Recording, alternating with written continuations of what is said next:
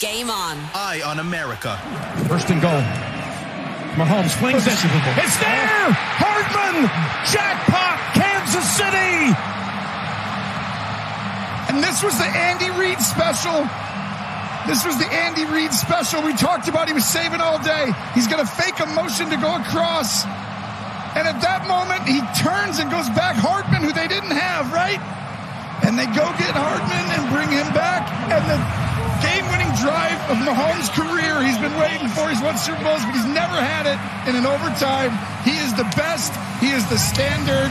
Your Michael Jordan wins it again. Now it is time to chat Super Bowl here on Game On, and I'm delighted to say we are joined by Brian O'Leary, co-host and indeed co-founder of the Irish NFL show, who were some of the lucky few who attended the match itself. Just over uh, 61,000 people in the stadium, full of stars, usual hype. Brian, what was the atmosphere like? Uh, electric.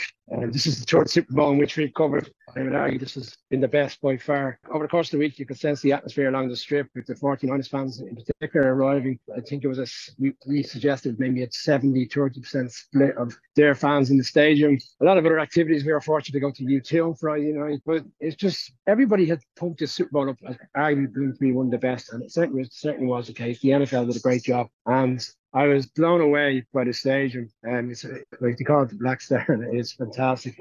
But we've been fortunate to go to a number of stadiums over here, but it just it went beyond our expectations. And, and, and we're fortunate we got a great game and a great halftime show. Yeah, absolutely. I was going to ask about like that, like all the razzmatazz that goes with it and everything else off the pitch is is brilliant. So so in your expert view, did, did, the contest match the occasion? Did it live up to the hype? I wouldn't say it did in the first half. It kind of reminded me a of Super Bowl a number of years ago, which the Rams and the Patriots played, but it was nip and tuck and neither offense could get things going. And I felt as the game progressed, I felt it was there for the 49ers to win. And unfortunately, they come out the wrong side of another defeat in the Super Bowl to the Chiefs. The Chiefs, for me, never got control of the game. And it just felt like it was one that it was a battle that was an uphill battle for them. And I didn't think they were going to come out the right side of it. Even even in overtime, when, when the 49ers drove down to score, and okay, they accepted a field goal. There was a lot of suggesting in the stadium that they were going to, that Kyle Shanahan was considering going for a fourth down to kind of get that touchdown to really put the pressure on the Chiefs. But yet again, Mahomes and, and Andy Reid find a way to navigate a victory when it looks like it's going to be a loss and they haven't played well. I mean, they haven't had the best of seasons at their at their standards, but yet they kind of come on strong in the playoffs. Second half in particular was a lot more enjoyable the first half. And then sometimes you have to recognise the sense of the occasion, and you know you, you're not always going to get the spectacle in which you want. For the purists who loves the NFL, I think I think it will, will upon reflection in a couple of months, you know, reflect on a really good Super Yeah, and, and and for those purists that I suppose study every minute detail, was it a case of of Reid outmaneuvering, outnumbering Shanahan in terms of the head coaches? Uh, I would probably more so on, on the defensive corner of the Chiefs. Steve Spagnuolo, he's really come to the fore in the playoffs in terms of how defense is played. And you could argue that the, the Chiefs defense kept him in the game for, for so long.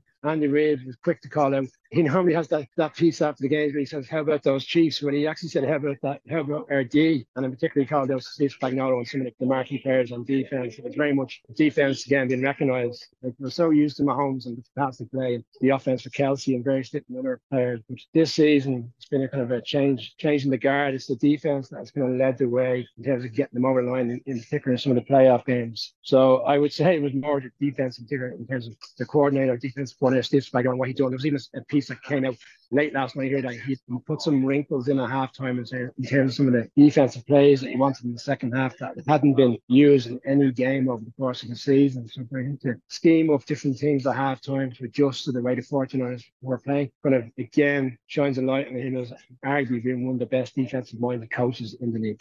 Given the fact that this is the Chiefs' what third Super Bowl in, in the past five seasons, and you're kind of mentioning it's not just the well known guys as such, it's it's these defensive coordinators, it's everything else that kind of goes into it. Does this really just show how well rounded the Chiefs are in terms of the, the legacy that they're creating, that it is across the board, just the, the depth of talent that they have? Absolutely. And I think once Patrick Mahomes and Kelce get all the kind of exposure to, to media and, and everything that comes with the off the field stuff with Taylor Swift. I think the team has evolved over the course of the last 12 months into a really well rounded team that recognise it's not just about the quarterback, it's not just about the marquee tight end. And this season, Pacheco the running back is one of the marquee players for them. But yeah, I certainly agree with that point that they've kind of, you know, you, you see this in, in and we're, we're saying the word dynasty now because it is kind of starting to kind of compare to the, the Patriots of seven or six years ago when they were running running it back every year in terms of going back to the Super Bowl. Like we're now was they've done it now back to back. Let's not forget they had an opportunity to go back to back a couple of years ago, having won the, the game against the 49ers in Miami and then return to the Super Bowl the following year, lost to the Bucs. In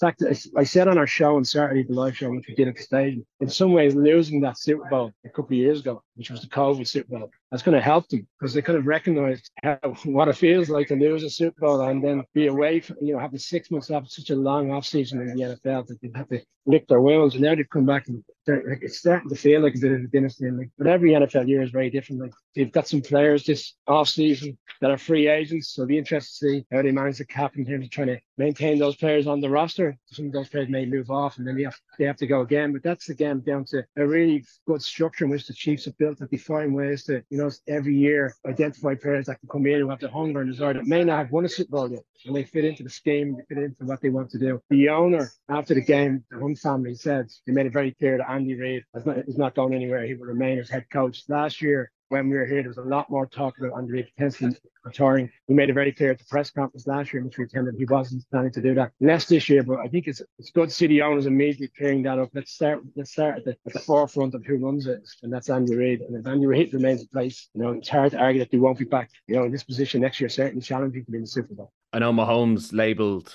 uh, Andy Reid the greatest coach this game has ever seen um, after the match. Would you agree with those those sentiments? Right now, it feels like it's hard to argue, argue and we're kind of seeing a new a new age in the NFL, and with the fact that Bill Belichick is now unemployed essentially, having you know left the Patriots over the course of the last month and interviewed for a different number of jobs. Sorry, interviewed for the Falcons job, didn't get that. So certainly feels like there's a, a good opportunity for Andy Reid to continue, I suppose, the momentum of trying to win Super Bowls. Uh, Mahomes, Patrick Mahomes on Monday at the opening night in the stadium, he suggested that he wants to play till he's in his forties. And it was very clear and evident, you know, once he wasn't calling it out, I think he's trying to run Brady down. Obviously, Brady's got six rings. Mahomes is now at three at a very young age.